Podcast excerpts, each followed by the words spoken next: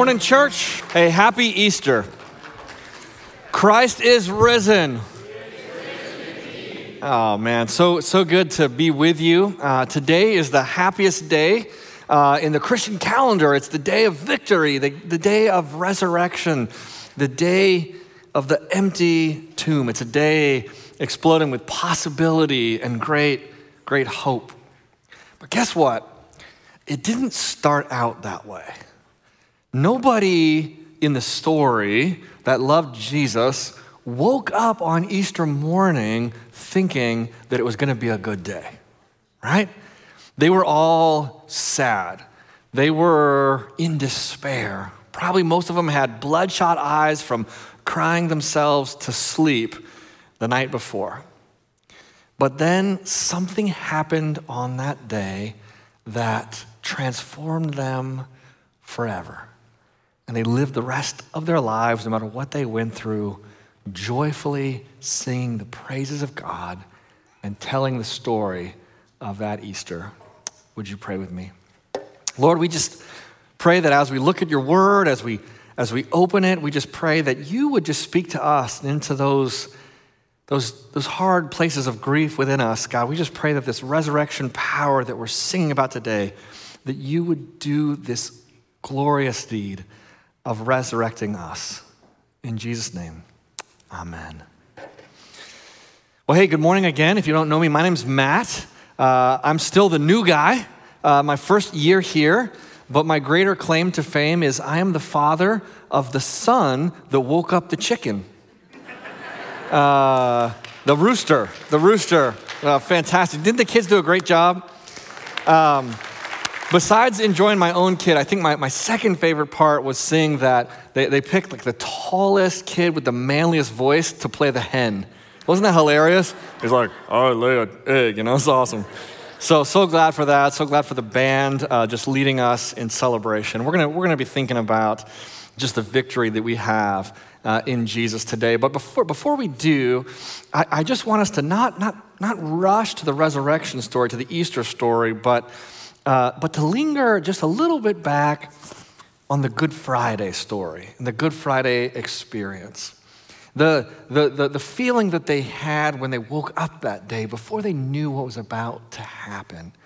That feeling of grief and powerlessness in particular. It's been kind of a, a hard year. Anybody, anybody have a hard couple of years? Anybody anything hard happened in the world last couple of years? Right? And uh, so I think a lot of people are just, just starting to kind of realize the, the toll that all this has taken on our kind of emotional health and well being. A lot of people feel lonely and anxious and depressed and just sort of separated. And it still kind of lingers uh, in us and has effects. And then, of course, we're always uh, troubled by what we see on the news the, the, the, the, war in Ukraine and all the images that we see from that. They trouble us. And then we drive down the street to fill up our car with gas and they charge us three toes and a kidney. Okay? So I just want to tell you if you arrive at Easter morning stuck in Good Friday, that's okay. That's okay. I want to, I want to hope that this message that I'll just share with you will, will teach you how to celebrate Easter, even if it still feels like Good Friday. Amen? So, what I want to do first is we're going to rewind the clock and just look a little bit at the march to the cross from Matthew chapter 27. So if you have a Bible, you can turn with me or follow along on the screen. Meanwhile, Jesus stood before the governor, and the governor asked him, this is Pontius Pilate, asked him, Are you the king of the Jews? You have said so, Jesus replied. And I just want to point out from this that the central accusation against Jesus at this, his final trial, is that he has allegedly claimed to be the king. Are you the king? Are you the king? Because Caesar will tolerate no rival kings. Are you, are you the king? And this is where uh, it helps us. Those of you, if you've been around the last few months, we've been studying the kingdom of God. And I told you back in January that Jesus, this is the central theme, the central part of Jesus' life and teaching is speaking about the kingdom of God. And we spent the last three months studying that theme of the kingdom of God. If you see these, these symbols that are kind of all around uh, the room, each of those represents one week, one part of our study. And, and this, this, this study of the kingdom of God helps us understand what's happening here in the Good Friday and Easter story. But just let me give you a little taste of it. You see, all the way back at that first symbol, way off to your left, that U turn sign, right? The first sermon that we hear Jesus preach, the first uh, sermon that his disciples go out and preach is, is, essentially this repent, meaning you're going one way with your life, you're, you're, you're, you're just you're, you're sinning, you're doing what you want, you're messing up. But you know what? The presence of God comes to you and it will empower you that you can actually turn around by God's power and grace, turn your life, and you can walk the other way. The second symbol you see, they didn't hang it upside down. I know it looks like an error, but it's supposed to be like that. That second one, it's an upside down castle, represents the upside down kingdom that Jesus speaks about. This is a kingdom in which losers, and the lonely and the outcast are called blessed, and the king would stoop to serve and to wash his disciples' feet. The kingdom of God is upside down from the world that we know. And then we see in the story that Jesus touches people with leprosy. He befriends sinners and rejects and foreigners and the poor, and he welcomes them into his kingdom. Hey, you guys can all, can all come on into my kingdom. He performs signs and miraculous wonders like healing of disease and casting out of demons and miraculously feeding 5,000 people from a little boy's lunch. And those are called signs of the kingdom or promises. Here's a little taste of the kingdom to come in which there will be no more hunger, no more oppression no more sickness or death. And people dared to believe that it could be so. He told us that the kingdom of God, if you just could perceive of its infinite worth, it's like a, it's like a, a priceless treasure hidden in a field that we would gladly give all we have to obtain. But we learn it's, it's actually a free gift that he gives us if we'll just take off our own crown and join the kingdom of God, and he, he, he offered us a new birth. We see there in this picture of the little baby that salvation comes to us like, like, a, like, like a new birth, like, a, like we get to start our life over again with a new and clean heart, a fresh start. We're taught that we become kingdom people with hearts like Christ. We learn to love our neighbor as ourselves. We even dare to love our enemies. We especially learn to love hurting people, what Jesus calls the least of these. He says, if you do to them, it's like you've done for me. And then finally, we come to that vision of the future kingdom that we read about in Revelation, where one day there will be no more crying or death or mourning or pain, for the old order of things has passed away. And he'll usher us in to a realm of beauty and majesty and peace and health and justice forever. Such is the vision that Jesus introduces us to of the kingdom of God, the reality of God's reigning power made complete. And a lot of us who have come to love Jesus have also come to love the vision of the kingdom of God of which Jesus speaks, and we've welcomed Jesus to be the king of our lives. Amen? That's the kingdom of God.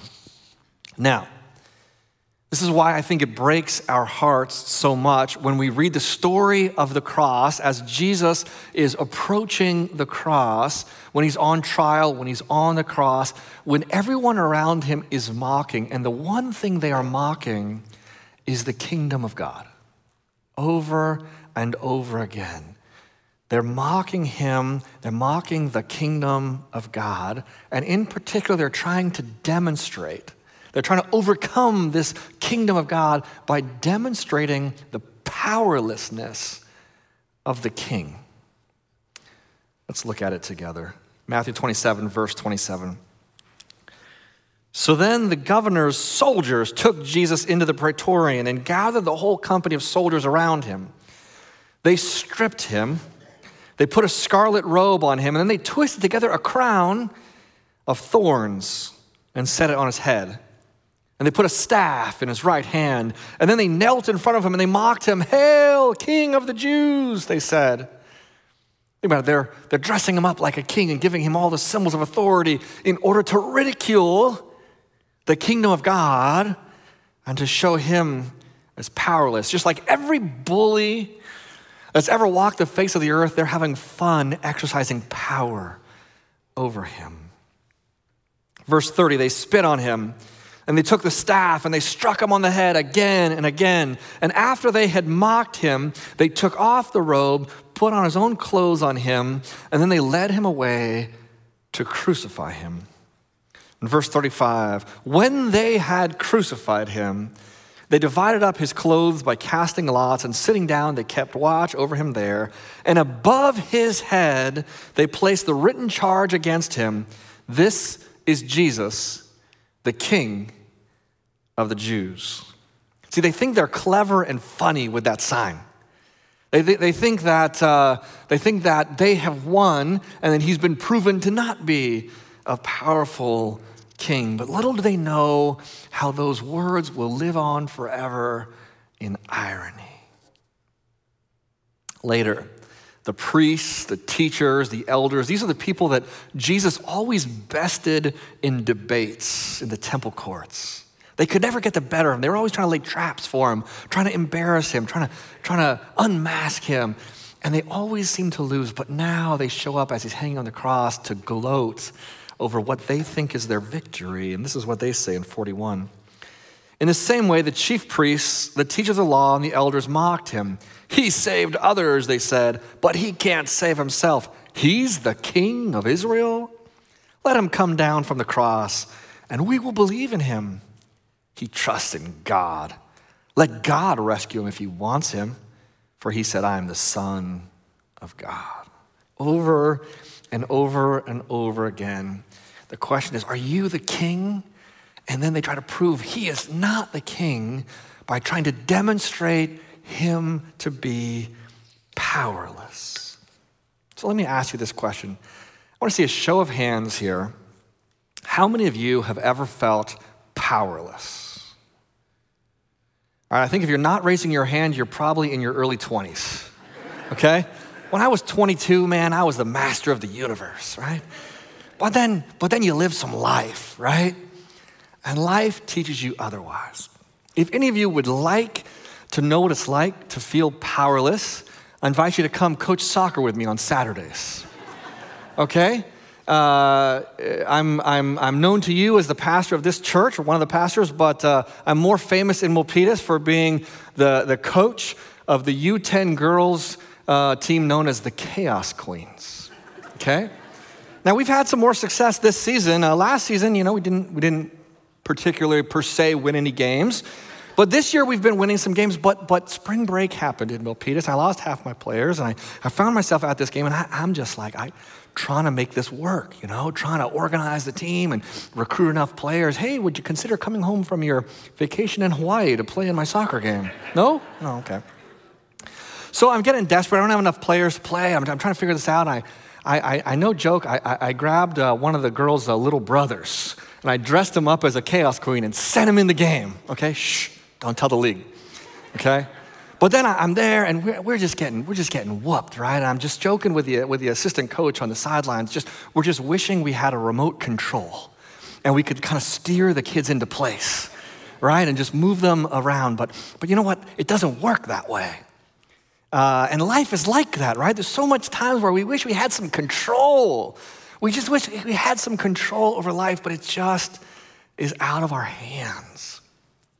I had lunch this week with a, a group of women in our church that, that uh, they're known as the wise ones. Okay, these are uh, some of the most uh, seasoned uh, ladies in our church. They have come to uh, wisdom through long life and experience, and they shared with me uh, that the older they get, the more they come to understand that they are not in control.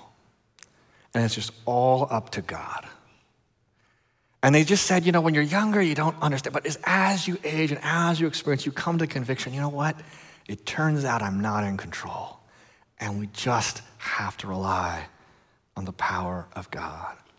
And I think that is one really positive lesson that maybe the last couple years has taught us.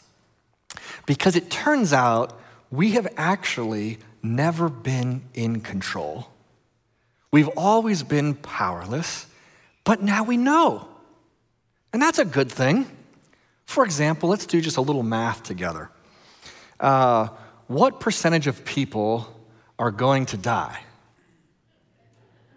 What is it? Okay, what was it before COVID was ever here?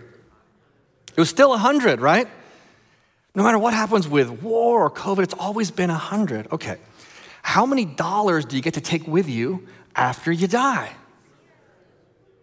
Well, what was it before the economy fell apart? It's always been the same, right? The math hasn't changed. It just, you know, kind of what happens in the immediate circumstance can change a little bit, but the math, it's always been there. We've always been powerless. But sometimes when things go wrong in our world, it reveals to us, oh, oh, I've never been in control. I've always had limited, limited power. I've always been in need of that greater power. And that feeling, that awareness of our mortality, the awareness of our powerlessness, that is exactly how those precious women in the Easter story felt. Those few followers of Jesus who didn't run away at danger but stood at the foot of the cross and watched their Lord die. That's how they felt, I think, when they woke up on Easter morning, brokenhearted, feeling so very weak and small. We know that because they, they, they says they, they go to anoint Jesus' body, right? They're, they think he's still dead. And they just are just looking for any kind of act of love that they can give. And so they get spices and they go to the tomb. And on the way, they think about that big rock, the stone that blocks the way. And they say, Oh, who will roll the stone away from the entrance? They realize how weak and small and powerless they are. And in that moment of, of weakness, of mortality, of humanity, that is the moment at last when God Almighty chooses to show his strength. We've sat in the Good Friday story for some minutes together. Who's ready for the Easter story? Are you ready? Then I invite you to stand for this reading. You got to stand for this one. This this is the great story of Easter from Matthew 28. After the Sabbath, at dawn on the first day of the week, Mary Magdalene and the other Mary went to look at the tomb. And there was a violent earthquake, for an angel of the Lord came down from heaven and going to the tomb, rolled back the stone and sat on it. His appearance was like lightning, and his clothes were white as snow. And the guards were so afraid of him that they shook and became like dead men. This moment is awesome. Almost every time that an angel appears in the New Testament, the first thing they say is, Do not be afraid. But I think it's cool that they don't say, Do not be afraid to the guards, right? It's like they're saying to the soldiers, Yeah, you better be afraid after what you did to Jesus. Yeah. they're like, Ah, they fall down, right? Then the angel turns to the women. And the angel said to the women, You do not be afraid. For I know that you are looking for Jesus who was crucified. He is not here. He has risen just as he said. Come and see the place where he lay. Then go quickly and tell his disciples, He has risen from the dead and is going ahead of you into Galilee, and there you will see him. Now I have told you. And so the women hurried away from the tomb, afraid and yet filled with joy. And they ran to tell his disciples. But suddenly, Jesus met them Greetings, he said.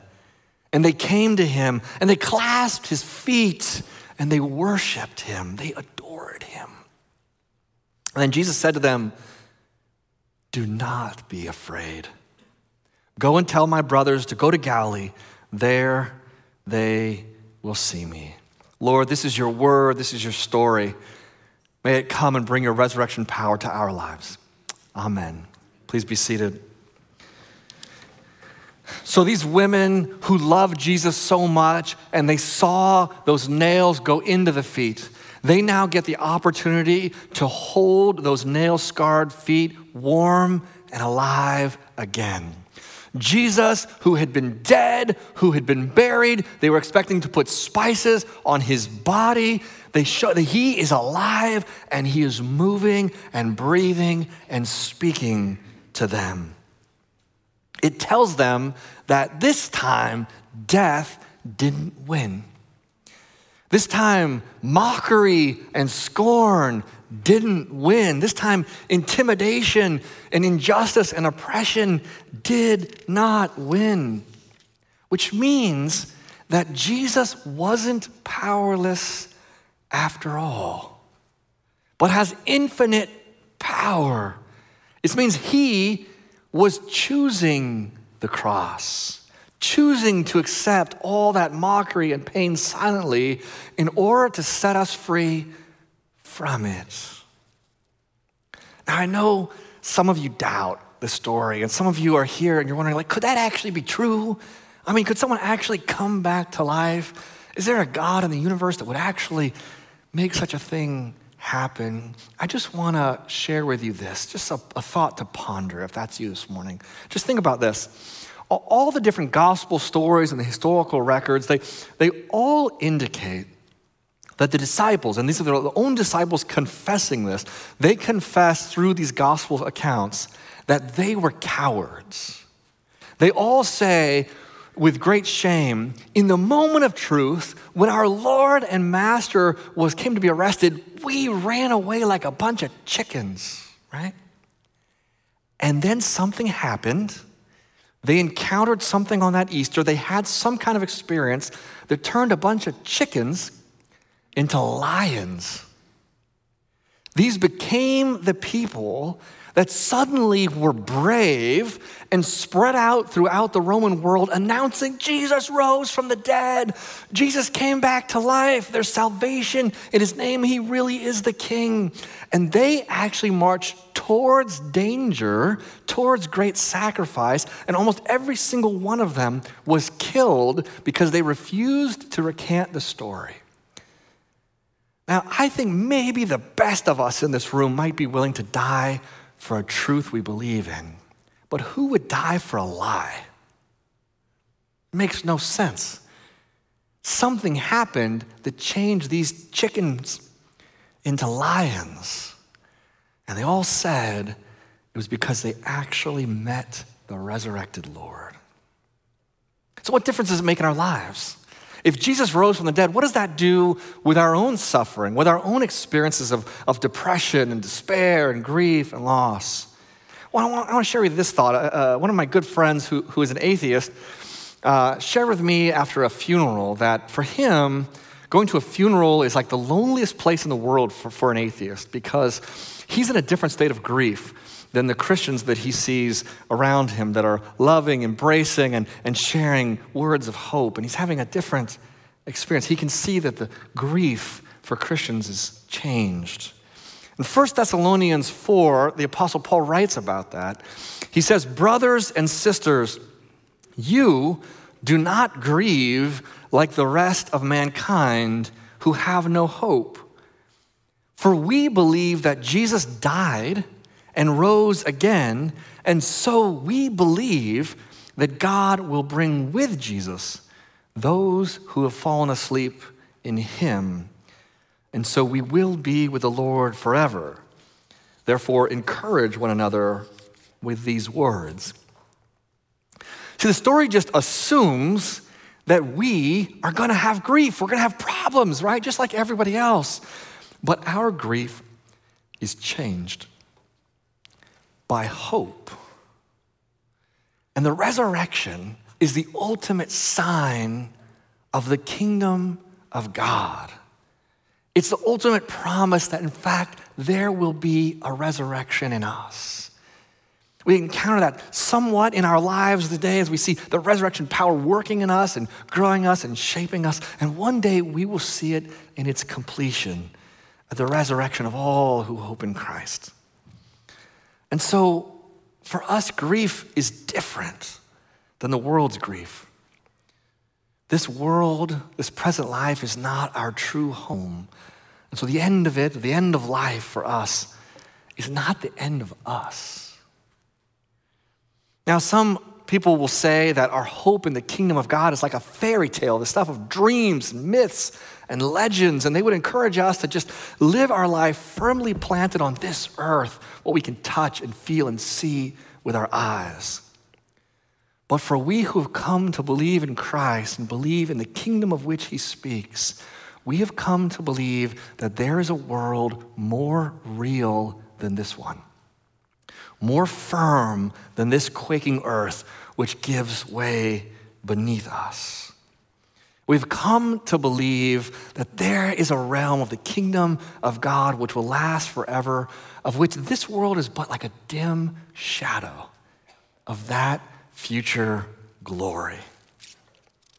And so we live differently in this life, right? If the economy shakes and fall apart, we don't tremble, we don't panic because our Lord has already taught us not to store up treasures on this earth, but treasures in heaven where moth and rust can never destroy, where inflation can never obliterate, right? And when death comes and knocks on our door, or suffering of all kinds, we don't despair because we know whom we've believed and we trust Him to guard for us that deposit until that day. The resurrection of Jesus means that though He submitted Himself to the feeling of abject powerlessness, that He actually holds all power in the universe and can bring resurrection power to your life. Everything that he endured, he endured by choice for you and for me. The resurrection is the ultimate sign that the kingdom of God is real, that Jesus is king, that he can be king of your life, and he can bring you safely to the fullness of his kingdom one day. And so, as Christians, we learn to live in whatever we experience in the victory of Easter. Amen? Nice job, band. That was pretty good. Was that pretty good? Awesome. Hey, praise God for that. Hey, I want to invite you to come back. Uh, come back next week. Um, Leo, my, my, my, one of my best friends in the world, he was actually my boss in Ghana. He's going to be here. He's going to blow the roof off this place. Okay, so come on back and enjoy him. That's going to be at 10 o'clock. We've got a lunch after for you to get to know him and, and hang out, and uh, maybe we'll have some Ghanaian food there. Who knows? So uh, anyway, look forward to that. Uh, thank you so much for being here. Let me send you out with this benediction, this, this blessing over you. May you know King Jesus May you know the resurrection power deep in your mortal bones. May you be blessed by knowing your own powerlessness so you could learn to live in your King's power. God bless you. Happy Easter. Christ is risen. Amen.